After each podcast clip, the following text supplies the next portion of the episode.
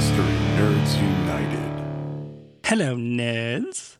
Welcome to History Nerds United podcast. I'm your head nerd, Brendan. Today we have Pulitzer Prize winner Stacy Schiff talking her new book, The Revolutionary Samuel Adams. Don't call him Sam. She's a Pulitzer Prize winner. Of course, the book is fantastic, and I had a great conversation with her. I'm a revolutionary nerd before everything else, so I was really into it. It's a great conversation. I think you're going to love it. So I'm going to shut up and let's get to it. Stacy Schiff. And here we are, Pulitzer Prize winner Stacy Schiff. Stacy, thank you so much for coming on the podcast. I am delighted to join you, Brendan. Now, Stacy, I did some very, very in-depth research. Right now, it's October 19th, but when we post this next Wednesday, it's going to be your birthday. So I want to start off by saying happy birthday. you know, I think that you have discovered something that of which my publisher is still unaware. But thank you. That's very kind of you. I, it took a lot of time on Wikipedia, but I was able to figure it out with some of that higher level math. So now, now, do you want to ask about what how being a Scorpio has helped me to write biography? Oh, please tell me. Let's. I, that was actually my second question. I actually have never actually considered that. So let's let's put that off till the end of the interview. Now, you are the third Pulitzer Prize winner I've talked to. I have to ask this question do you ever get tired of hearing Pulitzer Prize winner Stacy Schiff? um, it is not it has not ever got me a better table in a restaurant if you see what i mean last night i was actually at a dinner it was a biography dinner for for a, wonderful writer and i met a pulitzer prize winner in poetry and there was this hilarious discussion of whether pulitzer prize winner in poetry outranks the pulitzer prize winner in biography because there were several of us who write biography and we all agreed it does so, you know, there's a hierarchy, it seems, even among award winners. I, I haven't found that website yet, but I bet you one exists. It's a lovely thing that your publisher puts that winner of the Pulitzer Prize on all of your subsequent books. But that leads to a certain amount of ambiguity because often people think that you, by definition, want it for that book. You see what I mean? There's a certain amount of confusion as to, well, was this the book for which you won the Pulitzer Prize? That is something I ran into, especially if I'm writing something for the website and I want Pulitzer Prize winner, and then I'm like, well, do I have to put the book they won with first, or can I just do? And it just basically looks like you're the honorable or whatever. We just write whatever and you just go with it. I like that. I think it should be the honorable from now on. All right, I'm going to send another email about that. I'm going to get right on it. So uh, we're talking about the revolutionary Samuel Adams, your newest book. Uh, what made you decide to write the biography of Samuel Adams? You were born in Adams, Massachusetts, correct? Was it a requirement? I don't think it's a requirement. I'm not sure it entirely helped, except that it was a cause of some embarrassment when I realized Samuel Adams makes a cameo in the book I had written years ago about Benjamin Franklin and his years in France. And I realized um, to, with some chagrin that I had sort of re- reeled him onto the stage in that book, and I knew absolutely nothing about him. So that was compounded, my ignorance was compounded by the fact that I was from Adams, Massachusetts, and you'd think I might have known something about him. But the answer to your question was largely I came to it after having um, spent five years writing about Salem witchcraft. And 17th century Salem turned out to be an extremely dark place. And I think I was looking for someone whom I could look to as a as a hero, someone who stood up for his beliefs, someone who had the courage of his convictions, as no one seemed to have for the months of the delusion in Salem. And Adams really answered to that formula. And it helped that when you go back and you look at what the other founders say about him, um, Thomas Jefferson said if there was a leader to the revolution, then Samuel Adams was that man. All of the other founders salute him. And yet he is completely lost or largely lost to us. So, what was it that they knew that we didn't? And somehow, in between figuring that out and realizing that he was someone who really largely reroutes history, I kind of fell hook, line, and sinker into the project. Which I should point out because you, you, said some wonderful things about him right now. But what I felt from your writing was that you also realized there's a lot in here that doesn't make him look fantastic, too. I, I say that a lot of times authors will absolutely fall in love with their subject to the point that they really kind of lose their perspective on them. But I felt reading this that you took him in as a whole person that was going to have good, bad, and there were going to be things that didn't make him look great at the end of the day. I am so glad that that was your reaction because that was so much my hope. Um, that's one of the things that I find so intriguing about him is that he is simultaneously so high minded and so willing to engage in kind of lowball, sharp elbow tactics. And I didn't think it was necessary. I mean, I don't, I don't love a biography that falls in love, a biographer who loves, falls in love with his subject. I think isn't doing her job terribly well. but I didn't want him to come off as one note. I wanted all of the complexity of character to come to the fore. And and the descriptions of him are very they're all across the board. I mean, we I think generally write him off as a sort of hothead or a firebrand. Um, John Adams is very clear. John Adams, who knows him better than most people, is very clear about the fact that he's immensely erudite and he's refined and he's very genteel company. And uh, John says that he had a universally good character. Um, it's it's clear that he's extremely decorous and affable in his behavior, and yet he's also this kind of hardball politics person. I want to take a quick step back because I want to check something with you who's really immersed yourself in this time period.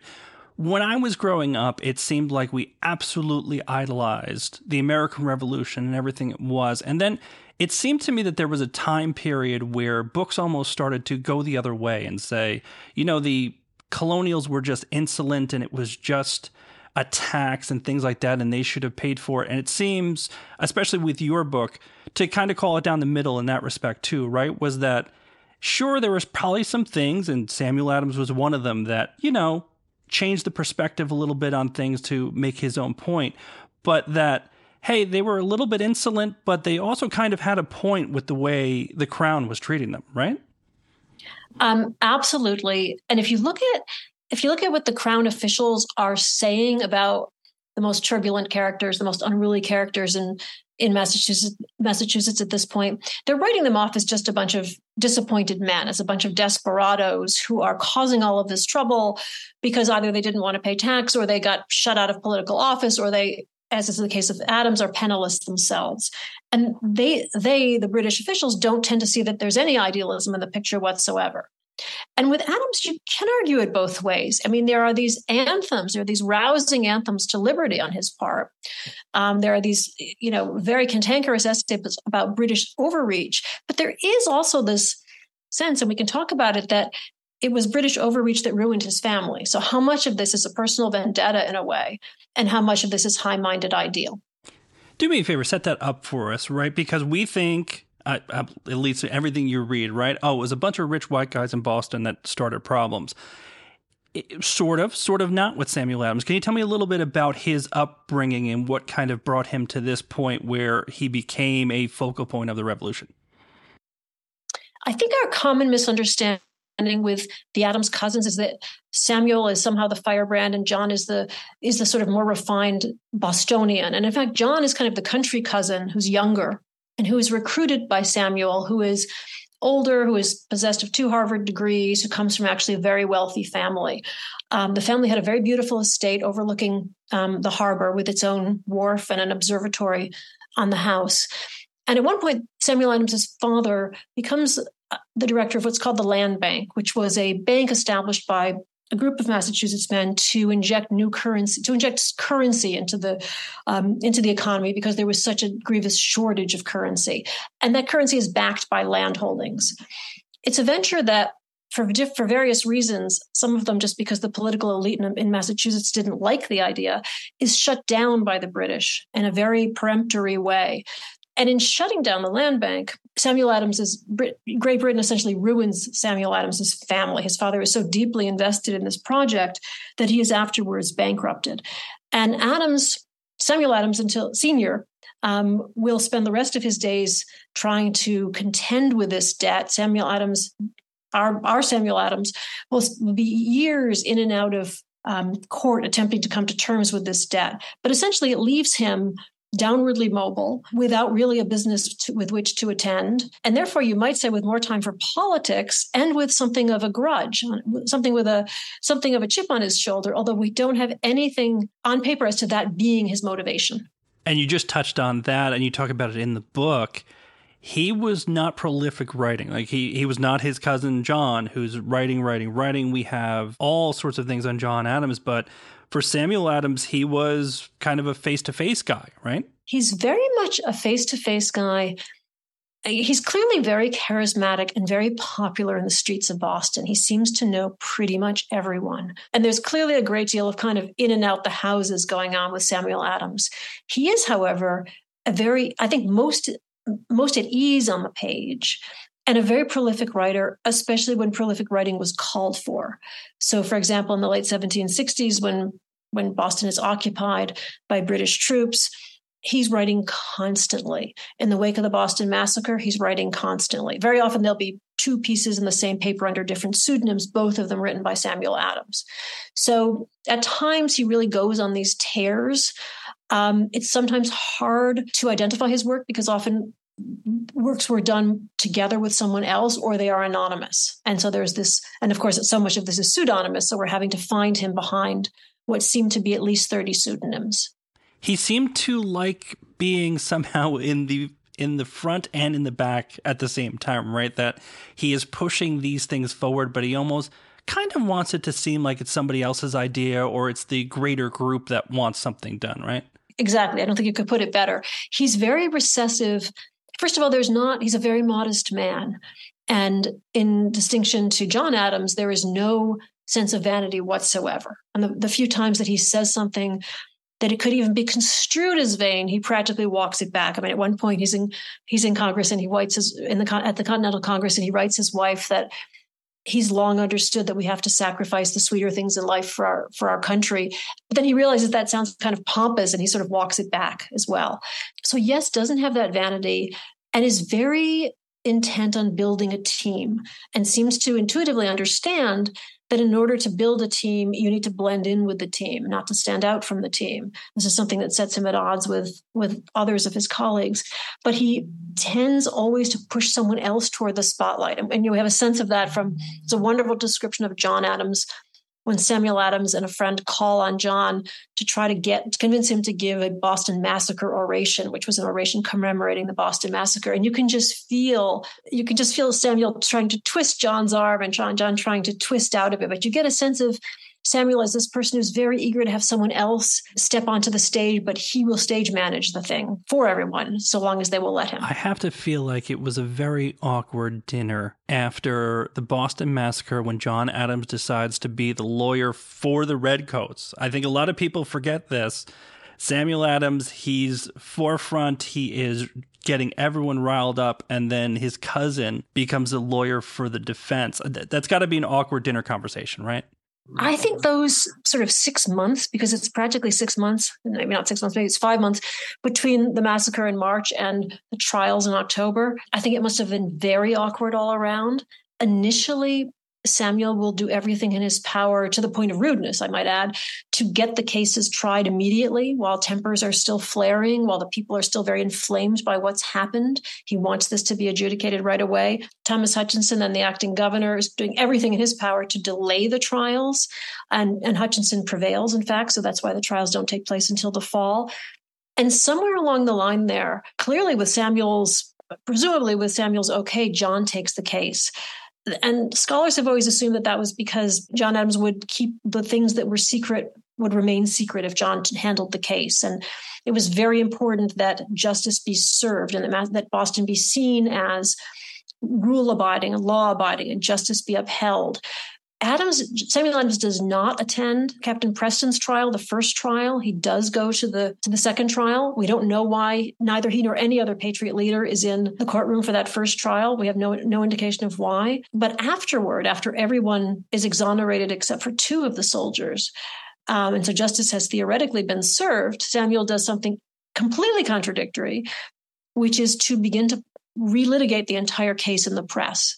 So over the next months, largely on the front page of the Boston Gazette, he will publish a series of articles that essentially undermine completely the conclusions to which the court and the jury have come. And that's very typical of him.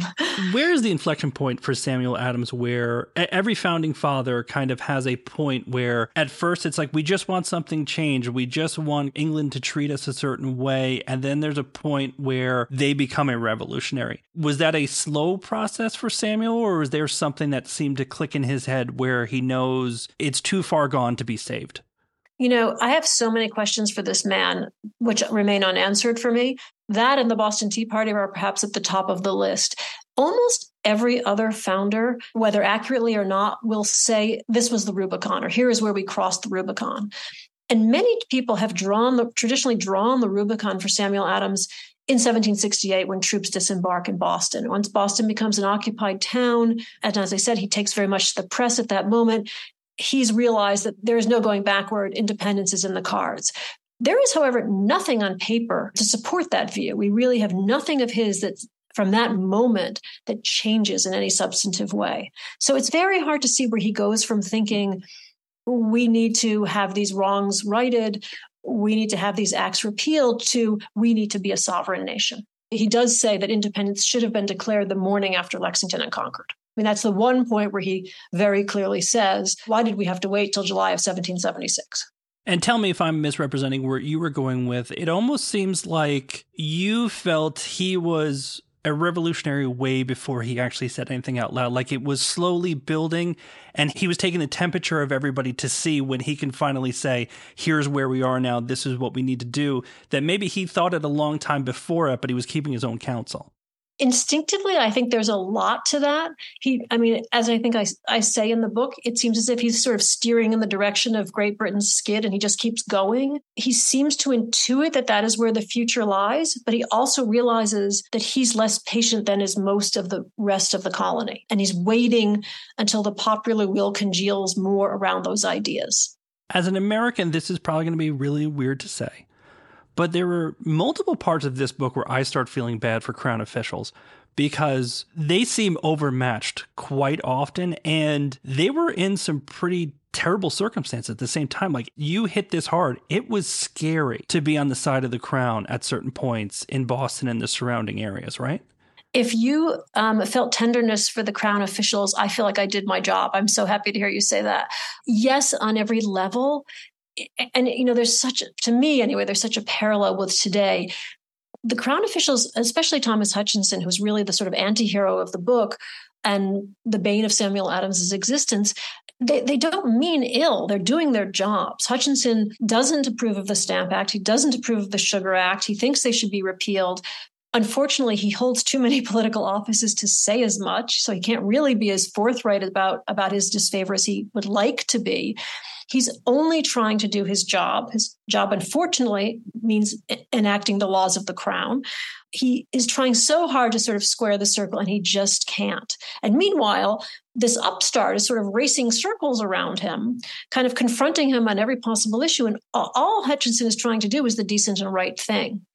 And yes, you find him scratching his head. You know, he's several months removed from from his orders. Right, it's taking months for anything to come across the ocean. Really, no one is in London is paying sufficient attention to what's going on. He's sending sort of panicked letter after panicked letter back, and he's not really necessarily getting traction.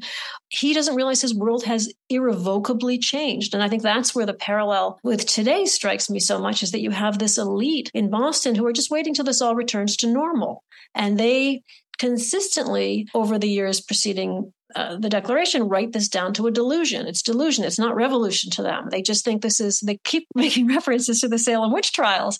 This is just going to calm itself in a few short minutes. And they wait for the world to assume its, its previous shape, which it isn't going to do. And to me, Hutchinson's big downfall that Adams always played perfectly is he never understood how things looked. He kept focusing on I'm allowed to have however many offices he had, and I'm allowed to do this. And Adams always realized that it's more important what it looks like to everybody as opposed to what is, you know, quote unquote, allowed by the crown. And, you know, there Adams is quite brilliant because Massachusetts offices always descended from father to son. This was not unusual. It was unusual for anyone to hold as many offices as did Thomas Hutchinson, but Thomas Hutchinson was an incredibly gifted administrator. He was a really able bodied man who for example, gets appointed Chief Justice, doesn't know anything about the law, and studies up on the law to become a very able bodied Chief Justice. But Adams isn't going to let anyone forget how privileged and how disconnected Thomas Hutchinson is. So, yes, it's this, it's this kind of constant drip of um, invective against Hutchinson. And you know, it's funny you can you hear it. Dr. Warren is, is just as antagonistic toward Hutchinson. John Adams, I think, is the first of the of the three of them to vent to voice suspicions of Thomas Hutchinson. There's clearly a great deal of anger at Hutchinson. largely, I'm assuming, born of envy initially. But there's a real disfavor there for this, what has become this tight knot of, of very privileged men who can seem to control everything. And with Samuel Adams losing money and things like that, and not necessarily having the privilege all the way through to somebody like Hutchinson, do you think that put them on a collision course, or do you think anyone who ended up in Hutchinson's position was going to feel the wrath of Adams? I think anyone in Hutchinson's position who was not going to bend in any way to, I guess, what Adams would have called the will of the people, was going to find himself in that position. And it, it only gets worse. In other words, once Hutchinson has made one concession, the next time he feels he can't concede at all. So he becomes more and more rigid. So, for example, after the Boston Massacre, when Adams famously confronts him about removing troops, evacuating troops from Boston, and he finally, after two attempts at it, forces Hutchinson into making that concession. Hutchinson's berating himself. He can't believe he's given in to this. He feels he hasn't done his job properly. And I'm sure that must have weighed on his mind to some extent in 1773 when the question is will you let this tea land or are you going to um, or are you are you going to give us a permit to re, to return this tea to Great Britain, or are you going to allow this tea to land? I'm sure Hutchinson must have been thinking, I'm not going to do this again. I've already given in once before. I mean, I'm sure there's a sense there of I've been taken advantage of. And this is kind of around the time where I'm reading and I'm saying, uh, Samuel, you're my you're my hero here. But I think you mentioned it. The sharp elbows really start to come out. This is where we're really seeing him mastermind a lot of different things, sometimes at the forefront, sometimes in the background. But this is where you start to see you just got to call it hypocrisy. He'll say one thing and then he will turn around and say the opposite thing depending on just what he wants to get done, right? Expediency is the word we're both looking for, right? I mean, I think yes, absolutely. I think you see that that sort of devious behavior best right after the troops arrive in Boston in 1768, where he and any number of friends, and we don't know how many, are putting together these pieces, which we know is the, the Journal of Occurrences, all these news items about the brutality of the soldiers who are living in Boston at this point and how they are treating them, the men, women, and children of Boston. And if you read these pieces, you get the sense that every man, woman, and child in Boston was being aggressed upon by these troops who were meant to be there just to restore order. Adams and his friends write these little sort of squibs up and they see to it that they are dispatched from Boston to New York and from New York to Philadelphia. And only after they have made that trip, then printed in Boston, by which time nobody's really sure if it, the incident that's described ever happened or had never happened. None of these incidents shows up in any of the legal papers. I mean, they do seem to be invented largely from whole cloth. I'm sure there were collision, plenty of collisions between the soldiers and the populace, but nothing of the intensity and the frequency with which Adams and his friends paint it. So, you know, you do have a certain, that's sheer information and he makes the most of this. And and moreover he unites the colonies by making sure that that information is disseminated from boston. And after the colonies unite and we're we're on that march with the revolutionary war that's when he starts to fade from history for the most part. What do you think it's, it's almost kind of the point of the book right is why does he fade? Is he one of those people that he found that one thing that meant something to him and he did it magnificently but then once that was gone, he didn't quite know what the next step was?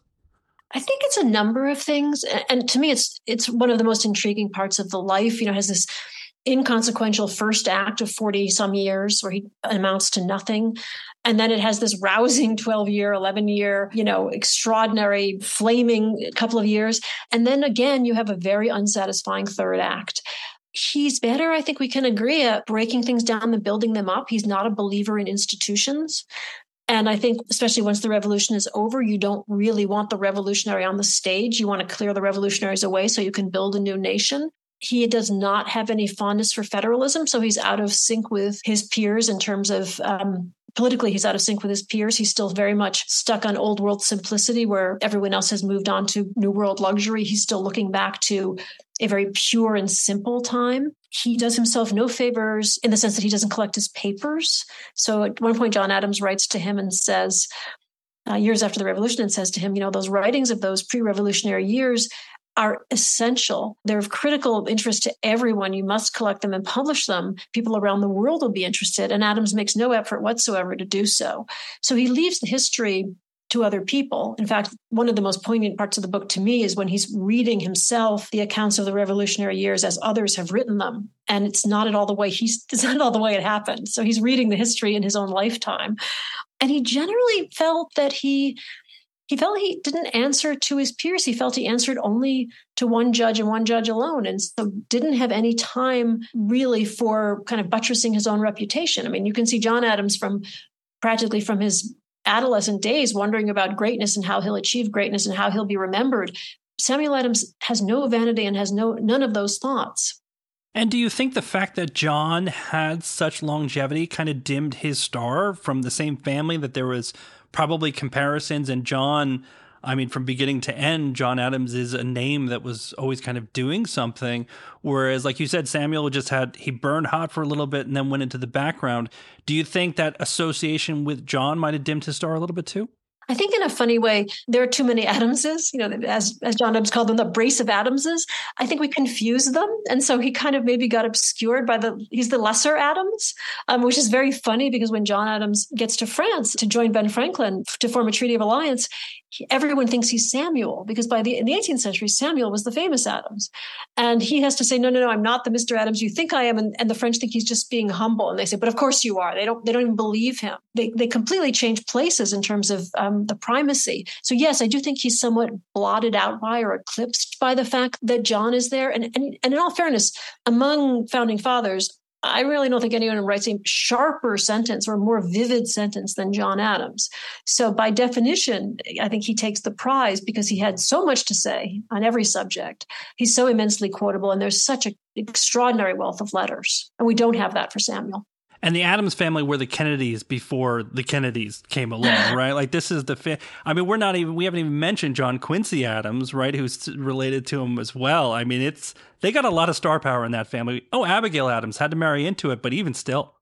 She wrote some pretty good letters too. You know, it's funny. I just did a piece about political dynasties because so much of what got under the skin in some of these cases in the 1760s was was the very fact that there was this tight grip on power by very few families. So the fact that we should then end up with John Quincy Adams as president, you know, it's, it's almost as if nothing has changed a generation later. But yes, it, it is for those years a very distinguished family. I would say that John and Samuel are, are opposites to some extent in the sense that John really is a statesman and has a great does a great deal of thinking about political architecture, whereas Samuel is really much more interested in in the people and the people asserting themselves and the people making themselves heard and has very little interest in institutions.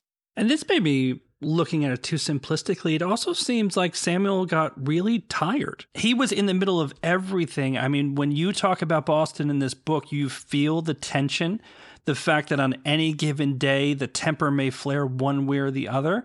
And maybe that's just me reading it and saying, maybe I'm just tired because that sounds pretty tense. But it also seems like he was there day to day and maybe he just didn't have the energy to keep pushing like somebody like John did. I think after 12 years, you could afford to be exhausted by by efforts as gargantuan as this. I think the one thing among the things we don't know that would be interesting to know, he had a tremor. He had some kind of tremor that was very visible in his hand and his head, and it comes it affects him fairly early in life and it, it's exacerbated by stress and it gets much worse with age as is the case with tremors. And he talks in the 1780s about how it's getting harder and harder for him to write for him to hold his hands steady. And then at a certain point he can't hold his hands steady and other people take over his secretarial duties for him. But i would wonder how much of this is there a physical frailty that went along with that was that a debilitating thing in, in the first place? And we have almost nothing. We know it was an inherited thing. We know other members of the family had had it. Um, but he lives a tremendously long time, not always able to hold a pen in his hands. I don't know what that says about the rest of his physical condition. I'd like to ask some really hard hitting questions now. Do you think he'd be fun to have dinner with? Like, he's very intelligent, but he also seems like he might be a lot. you know, I, I, would think that based on something like the propaganda pieces, where he's just so out there and you know so provocative, but the descriptions from other people really paint him as being, as I said, very decorous, very charming. He has clearly has a great number of friends. John is very clear about how refined his manners are. He's very um, he's very courtly. He's very given to you know telling an aphoristic story. He entertained beautifully. John Adams makes a point of telling us that he entertained despite the fact that he had no money in sparkling style So those things seem to belie um, some of the more assertive tactics that he that he shows elsewhere. I mean, there's that wonderful moment where he's heading off to the Continental Congress and he's so ill dressed that clearly that doesn't seem to be something that most people in Boston can abide. The idea that they might be represented by someone as shabby as Samuel Adams. And to his door come in succession a tailor and a hat maker and a shoemaker, and each of them takes Adams's measure and then produces a trunk of beautifully, beautifully wrought clothes for him to take to Philadelphia with him. And this was just done by some anonymous donor. It may have been John Hancock, but clearly he he somehow elicited those kinds of that kind of loyalty and those kinds of tributes from people how far we've come as Americans. His friends had to buy him clothes, and yet I spend most days in sweatpants, and I'm perfectly fine with it. I think I think he dressed more more like we do today. Yeah, there are a lot of descriptions of, or a couple of descriptions of his shabby clothes, including one from him. Do you think your most important contribution of this book is to make it very clear that he was never called Sam Adams while he was alive? He was always Samuel. I dearly hope that won't be the only contribution, but it would be nice to be able to put the other two syllables back on the record. I, I like to think that the heroism here would be um, would be something people could focus on. I mean, the the standing up to power is a really pretty impressive feat. There are just so many aspects of this. I think we all understood the revolution to have happened in this very linear fashion. The fact that it actually proceeds by fits and starts, where there are moments where it's the resistance effort is utterly stalled, I think is lost on many of us. I was, you know, struck, and this is why the book starts where it does, by the fact that most of us know that Paul Revere got on his horse late one night in mid-April, but we don't really think about where he was going. I mean, we don't know that he's actually sent to go see Samuel Adams and John Hancock Hancock. And I think just the fact that there's someone behind the scenes here whose peers considered him to be so critical, but who could go missing is really interesting. I do have to ask this question Did you drink any Sam Adams beer while writing this? I'm so boring, Brandon. I don't drink. So that did not happen. I mean, it's fine beer, but you're not missing anything. You're fine. Okay, phew. I have a, I do have a lot of Samuel Adams figurines on my shelf, which various friends have sent me. Some of them hand painted. So I I do have a little you know, I have a little collection here, but they're not of beer bottles. I think that's a step up, quite frankly. And again, I, I love a beer, but I think that's that's cooler, probably. So, last question. I always ask this, and especially for the American Revolution. If you're a kid growing up in the United States, the revolution gets shoved down your throat every year in history class. They beat it into you. And I think it leads to a lot of people saying, history is boring. I don't want to read history. I already learned all of this in school. If one of those people was in front of you and said, history is boring, why should I read your book? What would you say to that person? Wow. You know, I guess there are times I thought history was boring too. So I, I think to some extent, that's the joy of biography in a way. I think once you once you start to read through the sensibility of another person who was actually there, you see history history comes alive in a way it doesn't otherwise. There's a wonderful line in Carlyle about how biography are the candles by which history is illuminated. So I think to some extent I would say reading David McCullough and John Adams, reading a book which is about a single individual can open doors to the history, but I also just think putting the incidental, the unresolved back into the history, making it feel as if you don't have a preordained end, you don't know where this is going, makes it a lot more exciting. This was definitely exciting for me, Stacy. It's wonderful. Thank you so much for coming on the podcast, and everybody needs to go out and buy this book. Thank you, Brandon. That was adorable. Thank you. And that's it for this episode. Stacy, thank you so much for coming on here. The revolutionary Samuel Adams. Buy it, nerds. You're going to love it. In the meantime, hit us up Instagram, Twitter, Facebook. Listen to all the podcast episodes. Leave us some reviews, five star, please. And have a happy Halloween, everybody. Be safe out there. Till next time, stay cool, nerds.